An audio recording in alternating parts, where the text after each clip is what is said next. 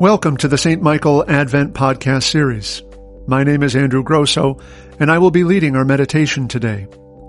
Our theme this Advent is Prepare the Way. Join us as we ready ourselves for the coming of Christ once again. In the wilderness, prepare the way of the Lord, make straight in the desert a highway for our God. Our reading today comes from the Gospel according to Matthew, the 24th chapter, verses 45 through 51. Jesus said to his disciples, Who then is the faithful and wise slave whom his master has put in charge of his household, to give the other slaves their allowance of food at the proper time? Blessed is that slave whom his master will find at work when he arrives. Truly I tell you, he will put that one in charge of all his possessions. But if that wicked slave says to himself, My master is delayed, and he begins to beat his fellow slaves, and eats and drinks with drunkards. The master of that slave will come on a day when he does not expect him, and at an hour that he does not know. He will cut him in pieces and put him with the hypocrites, where there will be weeping and gnashing of teeth. Here ends the reading. This reading comes from one of the more provocative sections of Matthew's Gospel. Biblical scholars often refer to this section of Matthew as the Little Apocalypse. It's little because it's only two chapters long, and it's an apocalypse because much of the language and the imagery in these two chapters is similar to what we find in texts like the book of Revelations. Jesus talks about the desecration of the temple, the appearance of false messiahs, terrifying destruction in the natural order, and ultimately the judgment of the nations. This kind of language and imagery can make us uncomfortable. Not only does it seem strange and hard to understand, it also seems rather harsh and uncompromising. We tend to be suspicious of anyone who presumes to speak about judgment, especially ultimate judgments. But if we feel this way, we need to remember a few things. The first thing we need to remember is that it is Jesus himself who speaks to us. This is not some false Messiah. This is not someone setting himself up as a prophet who presumes to speak on his own authority. This is the one who speaks only what he hears his Father speaking, and who does only what he sees his Father doing. This is not one who comes to us with a word about God. This is the one who comes to us as himself, the Word of God incarnate.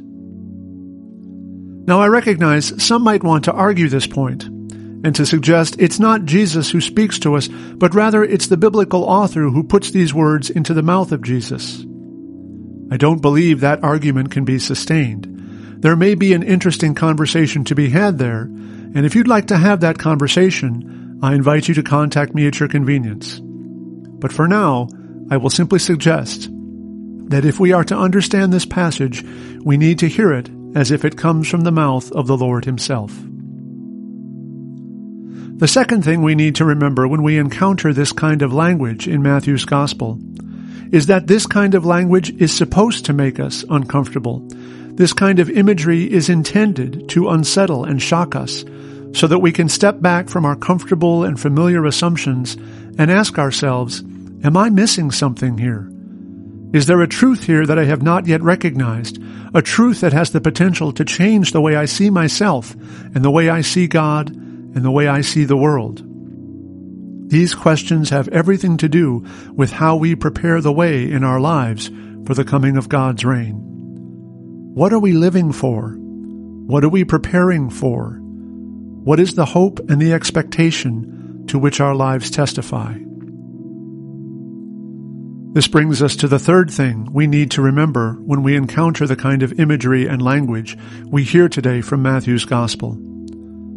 The words Jesus speaks may unsettle and shock us, but ultimately these words are intended to reassure us and even to comfort us. Essentially what Jesus says to his disciples is that God's plan for the world will be fulfilled. Things may look rather chaotic. It may even for a time appear as if all hope is lost. But in the end, nothing will stand in the way of God's determination to redeem creation and bring the world to its intended consummation. It is ultimately this sense of assurance that should condition the way that we prepare our lives for the coming of God's reign. Do we live with uncertainty and with cynicism, or do we live with faith? Are our lives governed by despair and by fear, or are our lives shaped by hope? Are we trapped by bitterness and indignation, or are we able to love? The words Jesus speaks to us today are a reminder that ultimately it is only these three that abide faith, hope, and love, and the greatest of these is love. Let us pray for the grace to hear all that Jesus says to us. Let us pray for the grace to allow ourselves to be unsettled, so that we might better order our lives in ways that help prepare us for the fulfillment of His promises. Amen. And now I invite you to join me in the Lord's Prayer. Our Father, who art in heaven, hallowed be thy name. Thy kingdom come, thy will be done, on earth as it is in heaven. Give us this day our daily bread, and forgive us our trespasses as we forgive those who trespass against us. And lead us not into temptation, but deliver us from evil. For thine is the kingdom, and the power, and the glory, forever and ever. Amen. Stir up your power, O Lord, with great might, and come among us. And because we are sorely hindered by our sins, let your bountiful grace and mercy speedily help and deliver us, through Jesus Christ our Lord, to whom with you and the Holy Spirit be honor and glory, now and forever. Amen.